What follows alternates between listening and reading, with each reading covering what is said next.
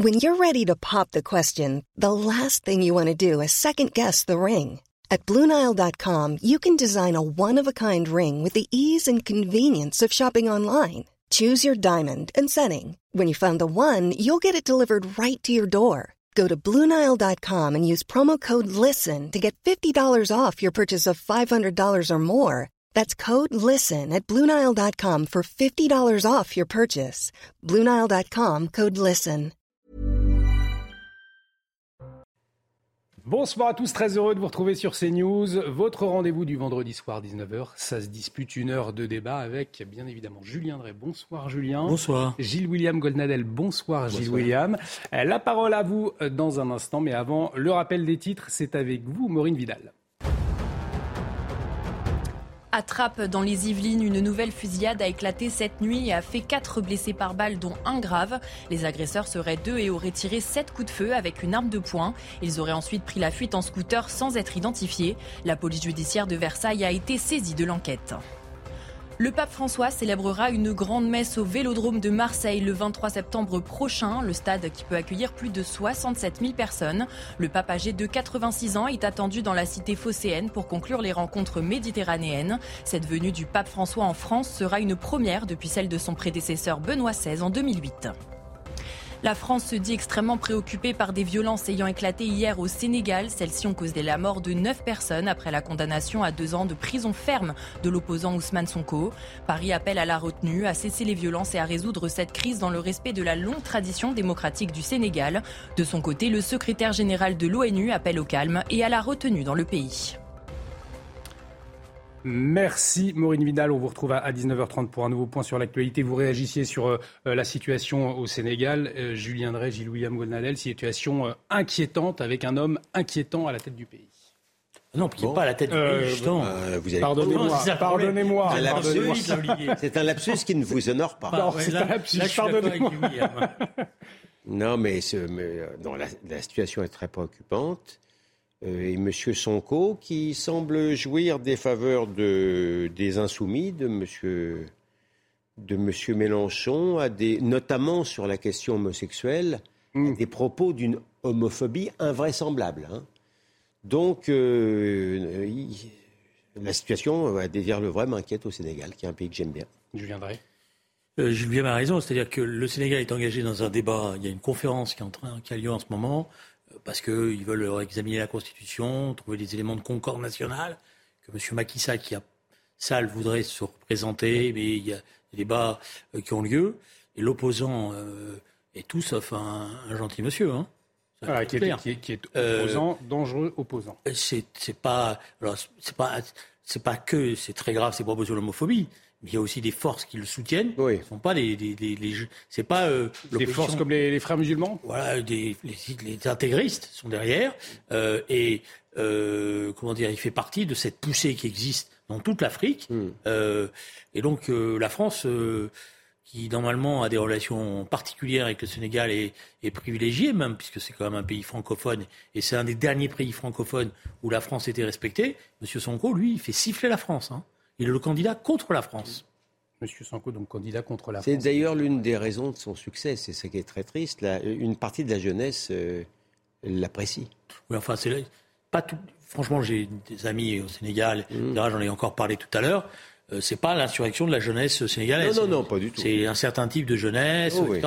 Alors, il y a certainement des problèmes euh, qu'il faut régler au Sénégal, etc. C'est pas forcément tout n'est pas parfait. Mais je pense qu'il faut faire attention. Et je suis d'accord. J'ai été étonné de voir un certain nombre de forces de gauche commencer à se précipiter Mmh, en disant ah formidable, euh, voilà. On a vu notamment des, des tweets de, de Jean-Luc Mélenchon à ce sujet. On va euh, revenir euh, en, en France avec cette question du harcèlement scolaire. Malheureusement, euh, à la une ces dernières heures, ces derniers jours, après le suicide de l'INSEE, c'était l'INSEE 13 ans, c'était le 12 mai dernier.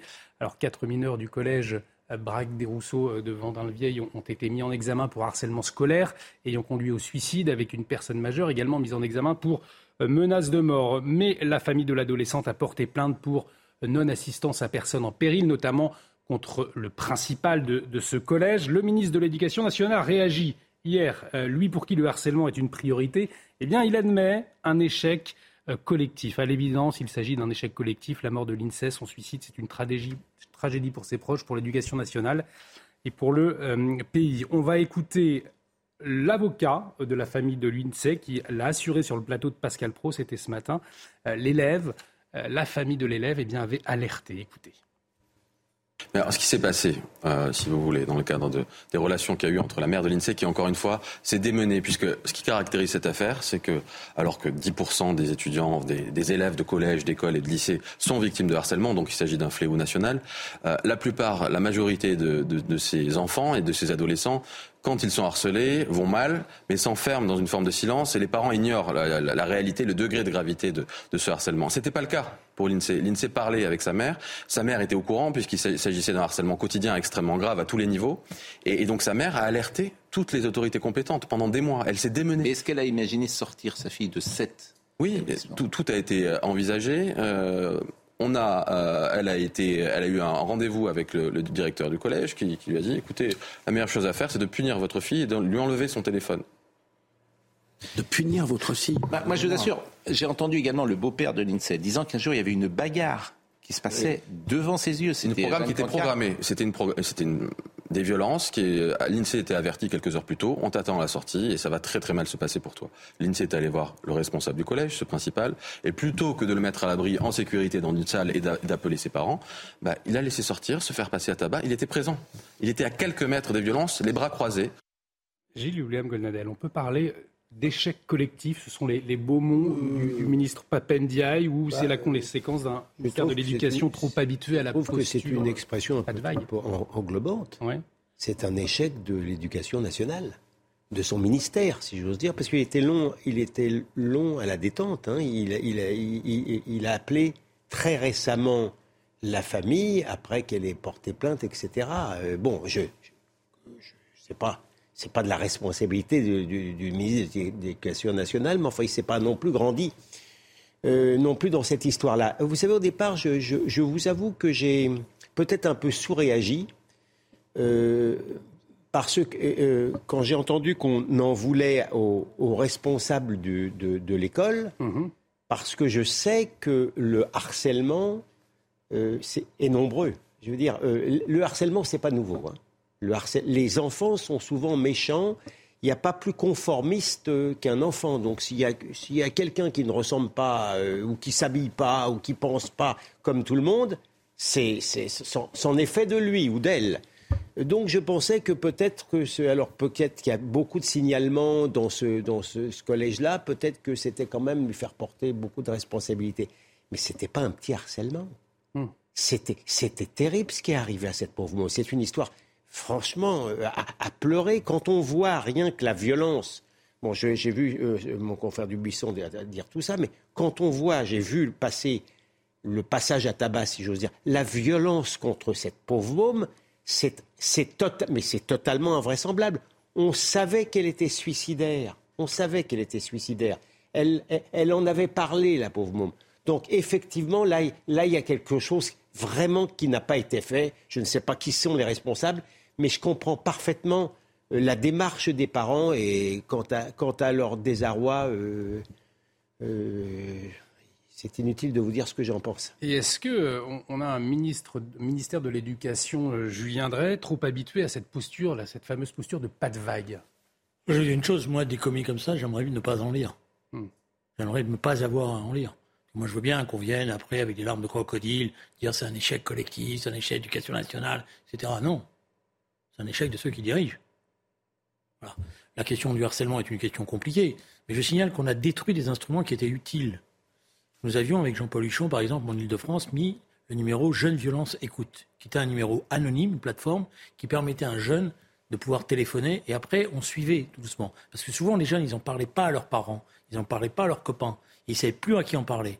Bon, euh, pour des raisons budgétaires, on a dit bon finalement ça marche plus. Il n'y avait pas les réseaux sociaux. Il y a aussi cette problématique. Alors, il y avait, ah, en plus, à l'époque, il n'y avait pas les. C'était le début, il n'y avait pas. Voilà. Par ailleurs, il n'y a plus de psychologues scolaires. Et ça, c'est un énorme problème aussi pour l'éducation nationale. Parce que, euh, avant, les psychologues scolaires, c'était quand même quelqu'un avec qui on pouvait, qui pouvait parler, qui pouvait détecter, qui pouvait alerter plus l'administration qu'elle ne l'était. Donc, tout, tout ce système-là qui a, qui a, disparu fait que les, ces enfants-là, ils sont livrés à eux-mêmes. Et ils sont livrés à une violence qui peut être, qui est, qui est terrible. Et c'est, Bon, alors moi je veux bien, on dit après c'est un échec et tout. Normalement, ça aurait jamais dû se passer. Mais, mais euh, Julien Drey a, merveilleusement raison, euh, parce que c'est aussi un problème psychologique pour la pauvre personne qui est harcelée, parce qu'à cet âge-là, d'ailleurs, elle, elle, avant même de, de, mettre fin à ses jours, elle pratiquait l'automutilation. À mmh. cet âge-là, on, on, se dit, si on me harcèle, c'est que je ne suis pas bien. Mmh. Et donc le rôle, le rôle du, du ou de la psychologue, c'est de lui expliquer que euh, euh, il faut qu'elle s'aime, elle mérite d'être aimée. Donc effectivement, parce que les parents, ils peuvent dire n'importe quoi, leur crédibilité euh, est, évidemment minimale parce que c'est normal que les parents vous aiment, vous apprécient, vous êtes la plus belle, la plus intelligente. Mais qu'un psychologue explique ça à la môme harcelée, c'est indispensable. Donc oui. La psychologue et les professeurs aussi, est-ce que... Oui, les professeurs, bon, des fois, il... spontanément, quelqu'un qui est... Alors, ça dépend des profs, des professeurs, pardon, ça dépend du professeur principal, souvent, ça, mais je ne veux pas leur jeter la, la pierre parce que c'est compliqué. Mais la question de la psychologie comme de l'infirmière scolaire, parce que c'est hmm. un peu la même chose, où euh, c'est pas le même type de rapport. C'est pas un rapport euh, scolaire, c'est un, un rapport humain qui se crée. Et normalement, elles ont été formées, préparées à ça. Et c'est à elles, ou à eux d'ailleurs, à l'époque c'était souvent elle, de mon temps à moi, euh, de, discuter avec le proviseur, que le proviseur alerte le professeur principal et qu'on trouve un dispositif. Et le dispositif, c'est pas retirer votre enfant de l'école. C'est ça le problème. Est-ce que à des charges pour le monde des enseignants, c'est très compliqué le harcèlement parce que encore une fois, je viens de vous dire que mm. les harcelés eux-mêmes euh, en arrivaient à, plus aimer. Mais en plus, souvent, hein, euh, les, enseignants craignent que euh, dans la remontrance qui est faite au début du harcèlement, la harcelée passe pour la balance. Hmm. Vous comprenez ce que je veux dire Alors, et à ce moment-là, le nombre, le nombre de harceleurs a tendance à, se multiplier. C'est très compliqué. C'est vrai que c'est un problème extrêmement compliqué. Mais là, il y a aussi un problème de formation. Parce que comme vous avez, euh, vous avez une équipe pédagogique, dans l'équipe pédagogique, le professeur principal Mhm. Il n'est pas là simplement pour. Euh, il doit aussi avoir ce rôle-là. C'est lui qui guide l'équipe et il doit être préparé et formé à ça. Euh, préparé justement à ces signalements et à, trouver les moyens d'éviter effectivement que ça soit un débat. Parce qu'après, il va falloir un débat dans la classe à un moment donné. Mhm. Et il faudra bien l'amener, justement, pour qu'elle ne soit pas traitée comme une balance. Donc il faut préparer, il y a un savoir-faire. On ne va pas arriver comme ça en disant, voilà. Donc s'il y a tout ce travail-là qui, qui, qui, qui a été abandonné, euh, pour des raisons souvent budgétaires. Mais par contre, ça, ils sont capables de faire des postes dans les restaurants à tour de bras pour en faire plus, pour faire des dossiers, des machins. Ça, ils y sont les champions. Mais sur le terrain, tous ces gens-là sont plus là. Dernière question, peut-être toujours à propos de cette question douloureuse du, harcèlement. Voyez euh, ce qu'a ce dit Papendiaï également. Les réseaux sociaux ont leur part de responsabilité. Nous allons agir de manière ferme, Gilles William Gonadali. C'est aussi euh, le moment de se poser la, question de, ces réseaux sociaux euh, chez les jeunes Est-ce qu'il faut davantage de, contrôle selon vous? Alors c'est une question d'éducation aux réseaux sociaux qui, ne serait pas suffisante? Je ne sais pas ce qu'il entend. franchement, je ne veux pas du hmm. tout euh, critiquer cette déclaration, mais je ne sais pas ce qu'il y a dessous. je veux dire, les, les insultes, les injures, de toute manière, vous les signalez, elles disparaissent. Même, même dans le monde même dans le monde très libre de Twitter, quand vous, quand vous injuriez quelqu'un, euh, vous, le, vous êtes signalé et puis vous disparaissez, on vous prive de ça. Mm. Mais, mais j'avoue que je connais moins euh, TikTok ou d'autres, je ne sais pas comment ça se passe, mais il est certain, il est certain que dans le phénomène euh, qui a toujours existé du harcèlement des jeunes par les jeunes, le phénomène de meute, en vérité, là maintenant ça devient une meute électronique. Donc la foule est encore plus déchaînée. Une meute électronique et qui touche finalement comme dans la vraie vie, c'est ça le drame. Oui, mais à un moment donné ou à un autre, il va falloir parler le législateur. C'est lui qui doit euh, se pencher sur euh, le fonctionnement de ces réseaux sociaux, euh, la violence qui existe effectivement. Euh, c'est pas simple, hein, pour être honnête. Mm. et le dialogue va être un dialogue ferme, d'après moi, avec les réseaux eux-mêmes qui euh, font semblant de dire mais nous on met de l'or, mais nous, etc. Mais bon, voilà. Il y a, de toute manière, pour moi, il y a un problème aux réseaux sociaux, c'est sûr. Et on aura l'occasion d'en reparler, d'en débattre autour de cette table. Dans l'actualité également cette semaine, l'aide médicale d'État au cœur des débats du projet de loi immigration. Alors pour rappel, hein, c'est le dispositif qui permet aux étrangers en situation irrégulière de bénéficier euh, d'un accès aux soins. Gérald Darmanin souhaite la réformer. Pas question pour d'autres ministres. Et selon un, sondage publié par CNews hier, eh bien 66% des Français sont favorables à la réduction de l'accès à l'AME pour la limiter aux seuls soins d'urgence. On va écouter quelques avis de Français, justement. Certains viennent malheureusement pour se faire soigner parce qu'en fait ils savent qu'il y a une, une, compétence médicale euh, plus élevée en, voilà, en France. Le problème c'est que si on réserve ça qu'aux soins d'urgence, ça veut dire qu'on attend que les soins soient urgents pour ensuite commencer à réagir. Alors, cette précision, 380 000 personnes en bénéficient chaque année euh, pour un coût total qui avoisine en 2021 hein, le euh, milliard d'euros. Gilles William Goldnadel, est-ce que selon vous, il faut revoir une aide trop coûteuse qui inciterait, selon certains, euh, à l'immigration ou au contraire, bah, c'est une aide indéboulonnable qui, représente les valeurs de la France? Considérez que je fais partie des 66 D'accord Mais bien sûr que c'est un appel d'air exceptionnel euh, mais en plus, il faut savoir que dans cette AME, euh, il y a des. Vous pouvez, vous, grâce à l'AME, vous faire poser un anneau gastrique. Par exemple. écoutez, je veux bien, j'ai un grand sens, vous savez, je, je veux bien aider mon prochain, mais aider quelqu'un en situation irrégulière euh, à ce qu'il se fasse passer aux, frais du contribuable que je suis un anneau gastrique, traitez-moi de, de tous les noms que vous voulez, mais je ne l'accepte pas. Donc, pour toutes ces raisons, euh, je, n'arrive même pas à comprendre pourquoi, en cette période difficile, on ne s'est pas déjà attelé à cela. Julien Drey. Le problème de l'aide médicale d'État, c'est qu'elle a été, c'est un dispositif qui a été conçu pour éviter ce que dit un de vos téléspectateurs d'ailleurs, c'est qu'on se retrouve dans des situations gravissimes de retour de pandémie euh, parce qu'elles n'ont pas été traitées et euh, qui après contaminent l'ensemble du pays. Au départ, c'était ça. Mm. Euh, un des éléments qui justifie l'aide médicale d'État et son utilité et son efficacité aussi, pour, de manière préventive.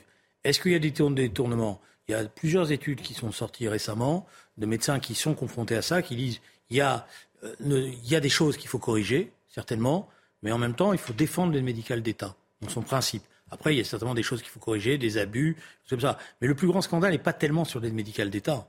Le plus grand scandale, je vous l'ai dit, c'est sur la manière dont la couverture maladie universelle peut être détournée mm. et euh, malheureusement souvent euh, au détriment de ceux qui en ont le plus besoin. Voilà. Donc, il euh, ne faut pas se précipiter dans des, dans des schémas stéréotypés, parce que j'entends beaucoup de choses là-dessus.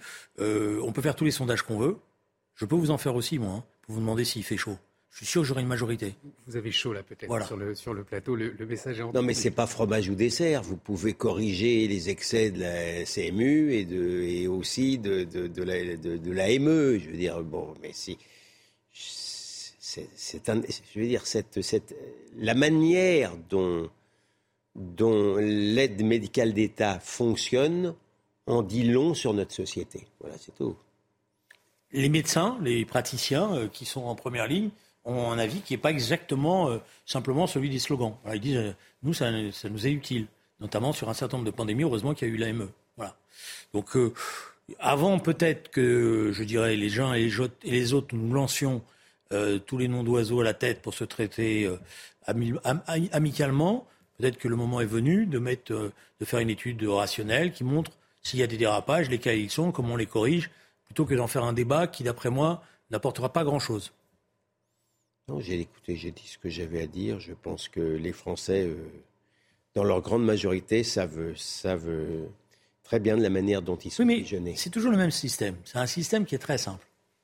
Je vais, je vous aime bien, donc je ne le ferai pas. mais je, vais, vous, je vais vous donner, euh, je ne sais pas quoi, la, la grippe. D'accord? Puis derrière, je vais prendre votre température et je vais dire, ah, vous avez vu, il a la grippe?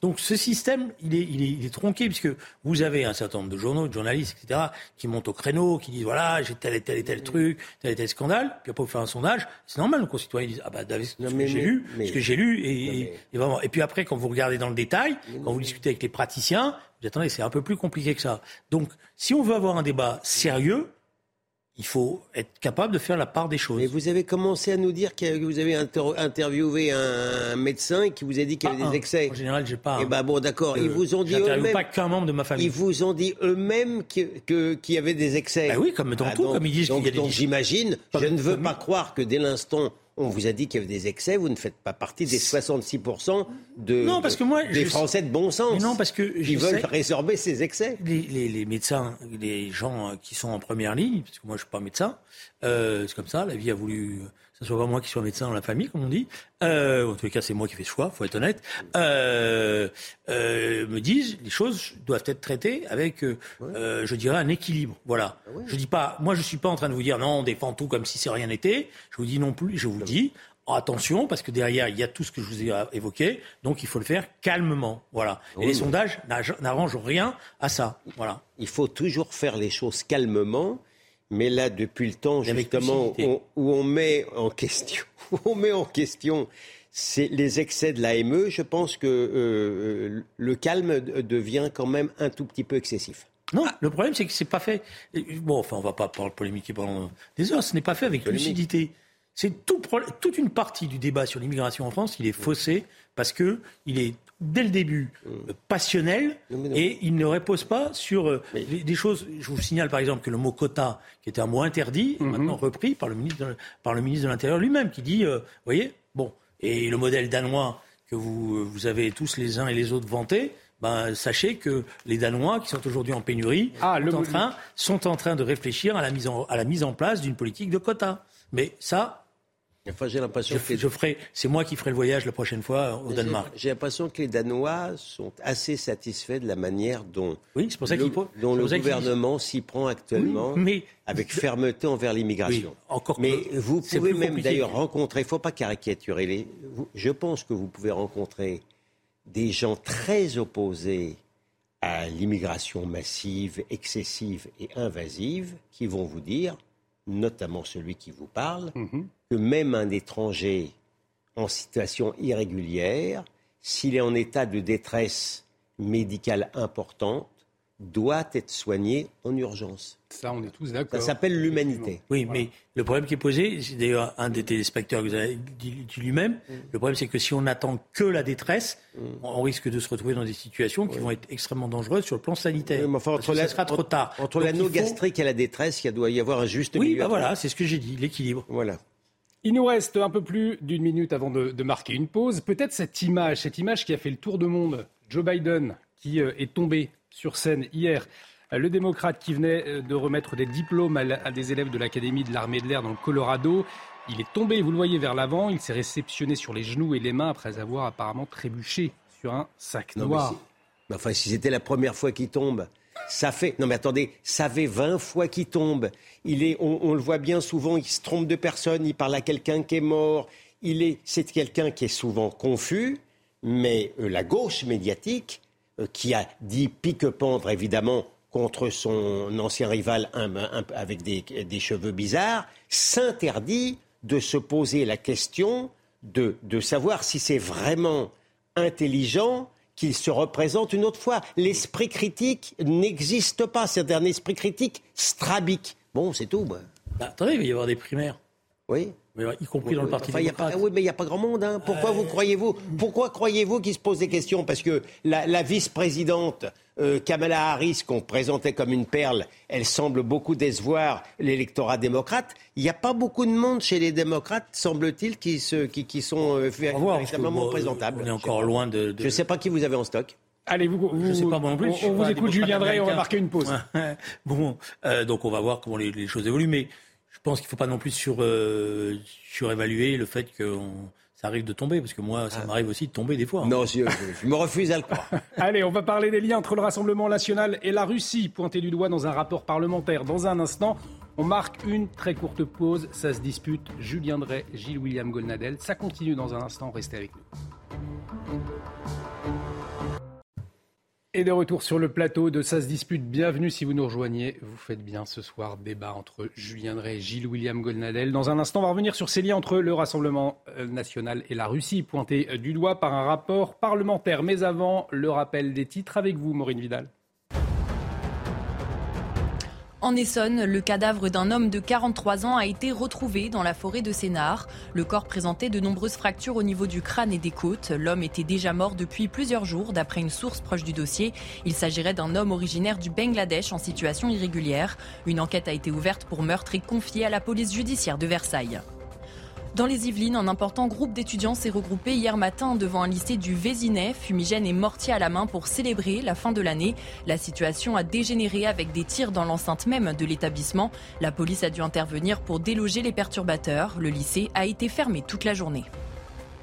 Dans un délai de deux mois, le contrôle technique des deux roues va être instauré. C'est la demande du Conseil d'État pour se conformer à la disposition imposée au niveau européen.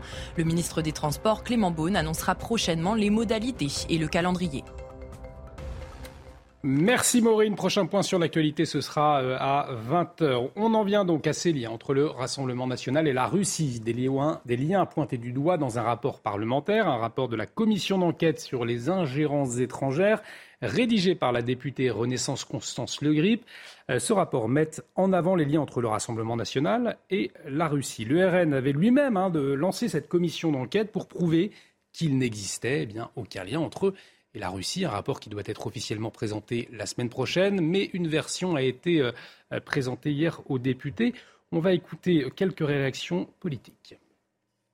Il y a en France euh, un euh, parti politique, le Front National puis le Rassemblement National, qui, de manière assez persévérante, réitérée à bien des égards sur beaucoup de sujets internationaux qui concernent, par exemple, de près la Russie, mmh. relaie de manière, encore une fois, permanente et euh, assez complaisante de mon point de vue les éléments de langage euh, et les positions euh, du Kremlin. Ils ont démasqué ce que nous savions, peut-être pas aussi fortement. C'est la courroie de transmission entre Poutine et, le Rassemblement national. Et depuis de nombreuses années, depuis un peu plus de dix ans, avec des épisodes d'autant plus marquants du prêt, du fameux prêt, juste après l'invasion de la Crimée. C'est piquant, moi ça m'amuse parce que le Rassemblement national croyait laver son honneur et boum, ça lui revient au visage.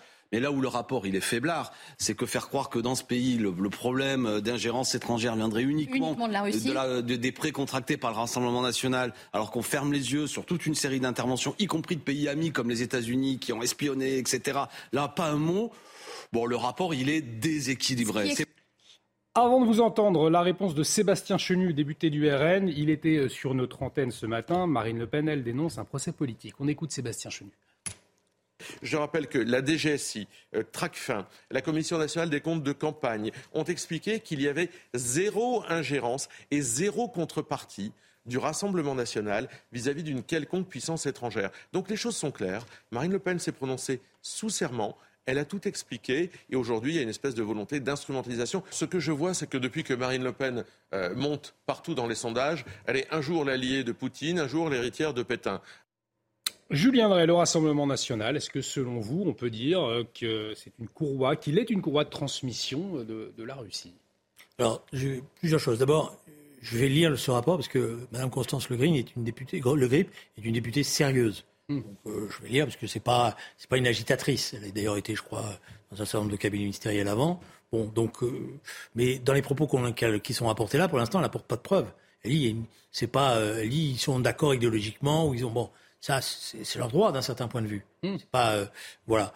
Ça, c'est la première chose. Deuxième chose, si on veut régler un jour le financement, bon, on le règle sérieusement en permettant à tous les partis politiques d'avoir accès à des banques en France qui leur prêtent de l'argent. Ça fait des années qu'on dit qu'on va le faire, ça n'a jamais été fait.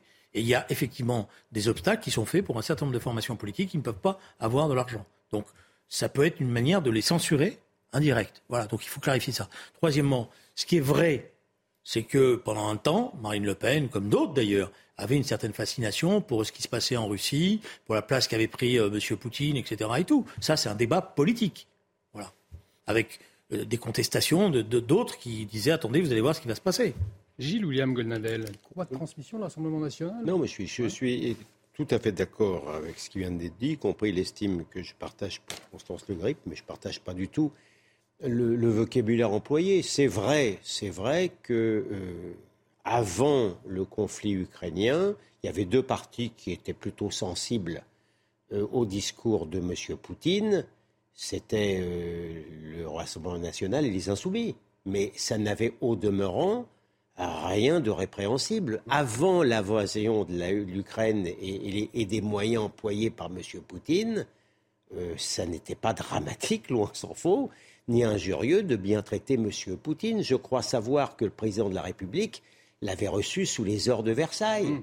Et, personne n'a trouvé à redire, indépendamment du fait qu'il n'a jamais été qualifié, considéré comme le plus grand des démocrates. Bon, on sait ce que, on sait ce qu'est la, que la Russie éternelle, si j'ose dire. Bien, euh, une fois qu'on a dit ça, les, deux, les deux éléments qui ont été mis sur la table pour parler de courroie de transmission sont invraisemblables. Euh, c'est la, manière dont on a pris l'invasion de la, Crimée. Mais pardon de vous dire que mm. euh, Mme Le Pen et ses amis n'ont pas le monopole de la vision des droits de la Russie sur la Crimée. Celui qui vous parle est peut-être même mon contradicteur vous diront très certainement que euh, c'est effectivement c'est plus compliqué, c'est plus compliqué qu'il n'y paraît. La Crimée est redevenue est, est, devenue ukrainienne euh, par décision de M. Khrouchtchev qui paraît-il avait un petit peu abusé de la vodka. On a le droit quand même de considérer à Moscou que c'est peut-être un peu excessif, même si ça ne justifie pas de, de faire les choses comme ça. Et puis deuxièmement, ça vient d'être dit, le prêt en question le prêt en question, il a été obtenu après que les banques françaises aient refusé de, prêter au, Rassemblement national. Je ne suis pas le plus mal placé pour vous dire que vous avez même eu des députés du Rassemblement national qui vu, alors qu'il y avait des comptes largement créditeurs, des comptes familiaux depuis 25 ans, ont vu leurs comptes fermés euh, de manière totalement arbitraire. Donc ils étaient bien contents d'avoir un compte ouvert quelque part. Le fait que peut-être qu'ils n'étaient pas considérés comme des ennemis jurés de la Russie n'a pas nuit, mais en, attendant, je, ne sache pas qu'il ne soit pas remboursé, ce prêt. Donc effectivement, un esprit chagrin pourrait considérer que peut-être politiser cela en parlant de courroie de transmission n'est pas un service à rendre à un parti qui ne semble pas dépérir. Ah, il y a plusieurs choses. Euh, la première remarque amicale, si vous me permettez, je suis en total accord avec ce que vient de dire Alexis Corbière. Et je suis à peu près convaincu que J. William va, dire oui, c'est vrai, là, cette fois-ci, Alexis Sur les ingérences des États-Unis, notamment. Non, sur les ingérences en général, sur la manière dont l'histoire euh, euh, se passe. ça, c'est la première chose. Hein. Excusez-moi, mais il a tellement. Il pardon, un mot. Il a tellement raison qu'au Parlement européen, et là, je parle de corruption, je ne parle pas de prise de position politique, au Parlement européen, les députés qui ont été pris la main dans le sac, ce sont des députés socialistes, pas français, étrangers. Personne n'aurait l'idée saugrenue de dire que les partis socialistes en question sont des courroies de transmission. Mm. Donc c'est tout. donc euh, sur ce plan-là, Corbière n'a pas tort. Donc c'est juste une remarque pour voir que. Ah ben il arrive, il arrive. bon, ça c'est la même chose. La deuxième, euh, il y a eu une fascination pendant tout un temps, faut être honnête, euh, pas que de Mme Le Pen. Un certain nombre de gens disaient Poutine a remis de l'ordre en Russie, la Russie est de retour, c'est euh, une puissance, euh, etc. Et tout. Et on a été peu regardant sur un certain nombre de, droits de l'homme, de violations de, euh, de, ses droits, de, de, l'opposition, etc. Et tout. Donc oui, mais ça c'est de la politique. Vous voyez, ça c'est de la mmh. politique et, et c'est une, pour, pour certains, c'était une méconnaissance de ce qui se passe en Russie, de ce qui a été, mais ça fait partie de de beaucoup de choses qui manquent aujourd'hui euh, dans la classe politique française, de l'histoire. Voilà. C'est-à-dire que les gens ne savent pas ce qu'a été le KGB, ce qu'a été la GPU, le GPU, comment le KGB s'est transformé en FSB, mais il n'a pas changé, etc. Et tout ça, bon, tout ça, ça n'existe plus. Mais je voudrais finir, si vous me permettez, par une remarque. Moi, je suis, mais alors, vous ne pouvez pas imaginer comment je déteste les staliniens, les néo-staliniens, les KGBistes ou les FSB, etc. Et tout. Pour moi, c'est contraire à tout, hmm. l'histoire. Voilà. Et, je les déteste. Et ils me détestent profondément. Je le sais. Voilà. Ça, c'est une première chose. Mais en même temps, et euh, j'aimerais quand même que le débat ait lieu un jour en France sur ce qui est en train de se passer. Et je ne sais pas, peut-être que CNews pourrait organiser une émission de débat où on pourrait débattre avec M. Brunet. Parce que je suis peut-être le seul téléspectateur. Non, parce qu'il a il fait un audimat. Moi, je les regarde quasiment tous les soirs. Vous savez pourquoi? Parce que je regarde la nuit, mm. je ne regarde pas beaucoup, etc. Mais des fois, je me dis, mais moi, qu'il m'invite. Parce que moi, je veux bien qu'il y, des choses sont dites, mais qui sont extrêmement dangereuses sur le plan idéologique. Moi, je ne fais pas la guerre à la Russie. C'est-à-dire qu'on a la guerre un, à Poutine. point de vue, le russe pour un moi, seul point de vue. moi, le, le, russe pour moi, c'est pas l'ennemi, et je demande pas à ce qu'on liquide les Russes partout où ils sont. Non mais, il, non, mais il, il arrive un drame aujourd'hui sur ce plateau. Euh, c'est que nous sommes euh, là, euh, d'accord, un peu trop souvent, mais pardon de le dire, Julien Drey a, a mille fois raison. C'est-à-dire que vous- quand bien même celui qui vous parle, et vraiment, c'est pas une précaution oratoire, je viens de le dire, déteste la manière dont M. Poutine, autocrate, s'en est pris à l'Ukraine, aux Ukrainiens, en les envahissant de la sorte, et pas pour récupérer ou pour prendre une partie, pour aller mettre un, fantoche à- au- au- à Kiev. Ceci posé, je voudrais avoir non pas des militants, je voudrais avoir des journalistes qui, saca- qui sont capables, par exemple, mais je veux dire, par exemple, de dire qu'il y a des nazis en Ukraine. On, on- on va ici en France, on, on- on- on fait l'histoire. Hein. Et- ici et- en France, on fait l'histoire. Ils ne le disent pas. Il y a une. On il y a peut plus une- le dire aujourd'hui, la Gilles ministre- William la Godnadel. ministre des Vous avez le Sports- sentiment qu'on peut plus le dire. La ministre des Sports a blâmé euh, le- le- le- le- le- notre joueur serbe pour avoir parlé, et il aurait sans doute pas dû, peut-être, je ne sais pas, du Kosovo. Elle n'a pas dit un mot sur cette, euh, sur cette euh, euh, tenniswoman ukrainienne qui a refusé la main d'une pauvre Biélorusse dont, elle, Biélorusse dont elle ignore complètement la manière de voir M. Poutine. Il y a une sorte de racisme anti-russe maintenant qui est invraisemblable. et qui est extrêmement dangereux. Pourquoi c'est extrêmement dangereux? Parce que l'avenir, c'est qu'un jour, le peuple russe sera en capacité de s'opposer à M. Poutine et de le renverser et de rétablir ou d'aller vers une démocratie. Si vous faites la confusion totale et vous transformez ça en un conflit contre la Russie, vous savez, le peuple russe, il a une fierté. C'est un des, des peuples les plus fiers et qui est prêt à se sacrifier. Et, et alors là, on s'en sortira jamais. Moi, mon espoir, c'est qu'un jour, la démocratie, et je ne crois pas que ce soit impossible, et que ça soit dans le caractère slave de ne pas aimer la démocratie, mon espoir, c'est qu'un jour, il y ait une véritable démocratie. C'est pas demain matin à 9h. C'est pas demain matin, mais on doit aider. Et on doit aider les opposants russes, les opposants sérieux, les opposants qui se battent, les opposants qui risquent leur vie. Et on doit bien expliquer que nous ne nous battons pas contre la Russie, mais contre ceux qui la dirigent, etc. C'est très important. Et alors, ça me permet d'arriver au conflit. Moi, je pense que la voix de la France, diplomatiquement parlant. on va écouter Emmanuel Macron d'ailleurs. On Alors, va on va écouter Emmanuel Macron puisqu'il il- il s'exprimait lors d'un déplacement en Moldavie, c'était hier, et euh, il a dit qu'il ne voyait pas à ce stade de discussion utile avec son homologue russe Vladimir Poutine. On l'écoute. La France a toujours été disponible pour parler avec tout le monde. Et vous le savez, à plusieurs reprises depuis le début du conflit, j'ai eu l'occasion d'échanger avec le président Poutine. Si euh, l'occasion se présente et en fonction du contenu, je ne l'exclus pas. Aujourd'hui, il n'y a pas de matière à une discussion utile. Si les questions de nucléaire civil et de la sécurité sur ces Zaporizhzhia l'exigent, ou s'il y a des avancées euh, des ouvertures qui le permettent, s'ils le justifient, je le ferai, sans aucune hésitation. De la même manière, nous ne cessons de discuter avec euh, tous les pays qui peuvent jouer un rôle utile, qu'ils aient été en soutien ou non de l'Ukraine dès le début, pour justement élargir notre base de soutien et éviter toute partition du monde. Le message ensuite que nous avons ici euh, livré à la Russie est clair, c'est un message d'unité et de soutien unanime et clair à l'Ukraine et au peuple ukrainien. Donc pas de dialogue possible aujourd'hui encore, comme l'affirme Emmanuel. euh, Mais c'est l'inverse qu'il faut faire, si vous me permettez. Évidemment qu'il faut soutenir l'Ukraine. Il faut montrer d'ailleurs qu'il n'y aura aucune hésitation en la matière. Voilà. Mais il doit y avoir, parce que c'est comme ça que ça se prépare la paix. Il doit y avoir des émissaires qui discutent. Ils ne discutent pas sous les des projecteurs. Ils font pas de la surenchère. Donc c'est pas le rôle d'Emmanuel Macron de faire ça. Le rôle d'Emmanuel Macron, c'est d'avoir un certain nombre d'émissaires qui discutent et qui commencent à essayer d'examiner des sorties possibles. Je prends l'exemple de la Crimée. Les Russes elle nous appartient. Zelensky dit, la guerre, on l'a menée jusqu'à la reconquête totale de la Crimée. Bon, ce qui va pas être simple.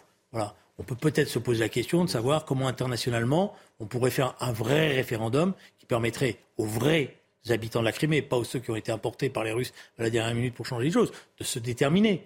Peut-être, voilà, on peut trouver des solutions. Zelensky dit, nous, il nous faut nous garantir notre sécurité. Et il a raison, parce qu'il y a en face de, lui quelqu'un dont on voit la réalité. Mais ça, ce sont des éléments qui doivent être discutés par des gens qu'on appelle les diplomates. Et il faut mener cette diplomatie. Elle ne se fait pas à coup de, de, déclamation. Parce que le problème que j'ai, je vous le dis, et je le dis sévèrement, parce que j'ai vu des chefs d'État, y compris affrontés, on a des émissaires. Et ces émissaires-là, ils discutent jusqu'à la dernière minute, jusqu'à la dernière seconde. Vous savez que pendant la guerre du Golfe, François Mitterrand avait jusqu'à la dernière seconde des émissaires. Et que ça a servi, y compris parce que ça a évité que, dans la première guerre du Golfe, les Américains ne fassent n'importe quoi. Donc il faut revenir à, la diplomatie. Oui, enfin, écoutez, là, sur les déclarations qu'a fait Emmanuel Macron, je ne peux pas dire non plus que c'est, je ne peux pas les critiquer. Il n'a pas non plus fermé la porte. Hmm. Il a pris une posture un tout petit peu plus ferme que d'habitude, mais enfin, il n'est pas non plus, il n'a pas opposé une fin de non-recevoir. Et c'est ça, si vous me permettez, c'est qu'il a, il est en permanence dans cette affaire-là, hmm. en oscillation. Allez, on, va peut-être sur un autre dossier, peut-être ne pas vous mettre d'accord, parce que dans ah. l'actualité, il y a aussi la réforme des retraites. Une nouvelle mobilisation mardi prochain. Les syndicats, eux, espèrent une grève euh, massive, une grande mobilisation, alors que le feuilleton législatif n'en finit pas, on va peut-être y revenir. Euh, mais à quoi s'attendre le 6 juin prochain? Les précisions à Moribuco. Pour cette quatorzième journée de mobilisation contre la réforme des retraites, hein, qui se tiendra le 6 juin prochain, 400 000 à 600 000 manifestants sont attendus. Ce sont les chiffres des renseignements territoriaux que CNews a pu se procurer. 250, actions, hein, que ce soit euh, des cortèges statiques ou mobiles, devraient euh, avoir lieu sur le territoire national. Et puis à Paris, les autorités s'attendent à 40 000 à 70 000 manifestants, parmi lesquels environ 1000 éléments à risque. Euh, ces chiffres hein, tournent plus aux alentours de 3000 par exemple pour Rennes ou encore euh, pour Montpellier, eh bien on s'attend à 5000 manifestants. Alors les renseignements euh, territoriaux notent plusieurs choses. D'abord que euh, l'ultra-gauche pourrait être très mobilisée puisque cette journée de mobilisation coïncide avec les 10 ans de la mort du militant d'ultra-gauche Clément Néry qui avait été tué le 5 juin 2013 à Paris.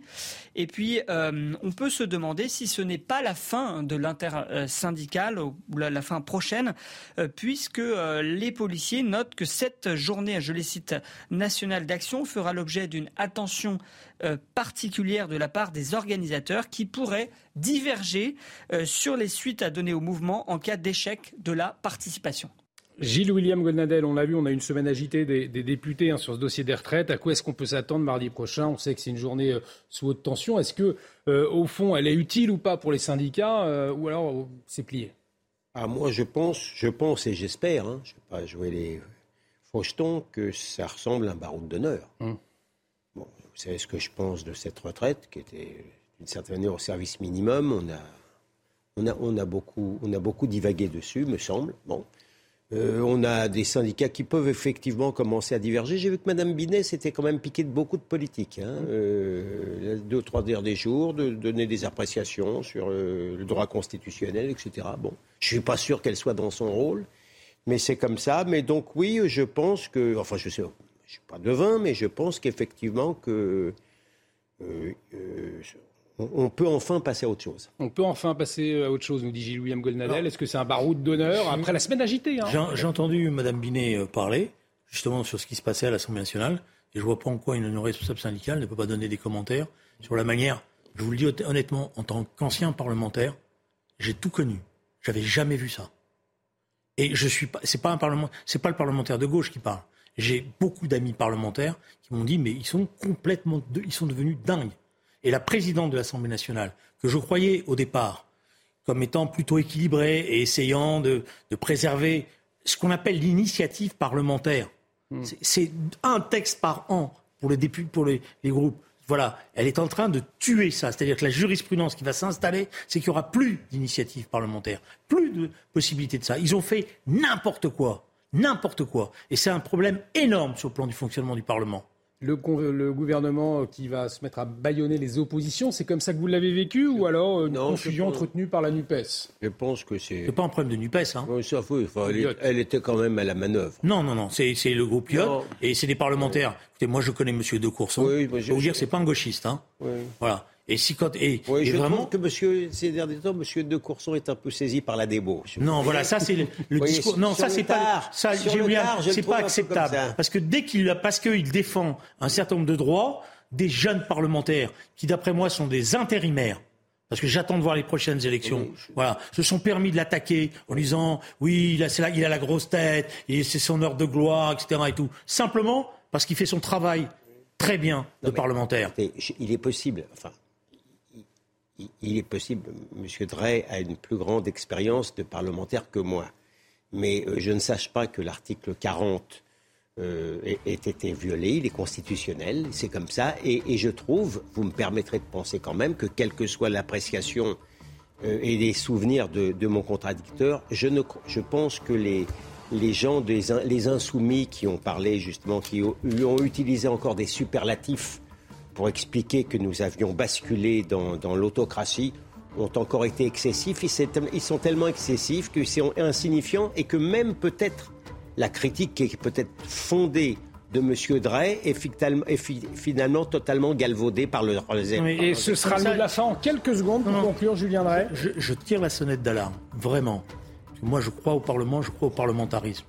Et ce qui est en train de se passer, c'est que nous avons un exécutif avec des ministres et des, membres de cabinet qui n'ont le plus souvent jamais été élus et qui n'aiment pas le Parlement. Un grand merci à tous les deux. Il ne faut pas qu'on déborde. Un grand merci. Ça se dispute. Une émission à revoir sur notre site www.cnews.fr. Merci Julien Drey, merci Gilles William Golnadel. L'actualité continue dans un instant. L'heure des Pro 2 avec Julien Pasquet. Excellente soirée sur notre antenne.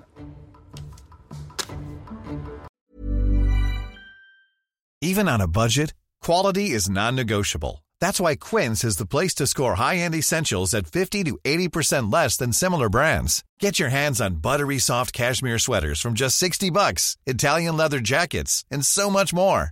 And the best part about Quince, they exclusively partner with factories committed to safe, ethical, and responsible manufacturing. Elevate your style without the elevated price tag with Quince. Go to quince.com slash upgrade for free shipping and 365-day returns.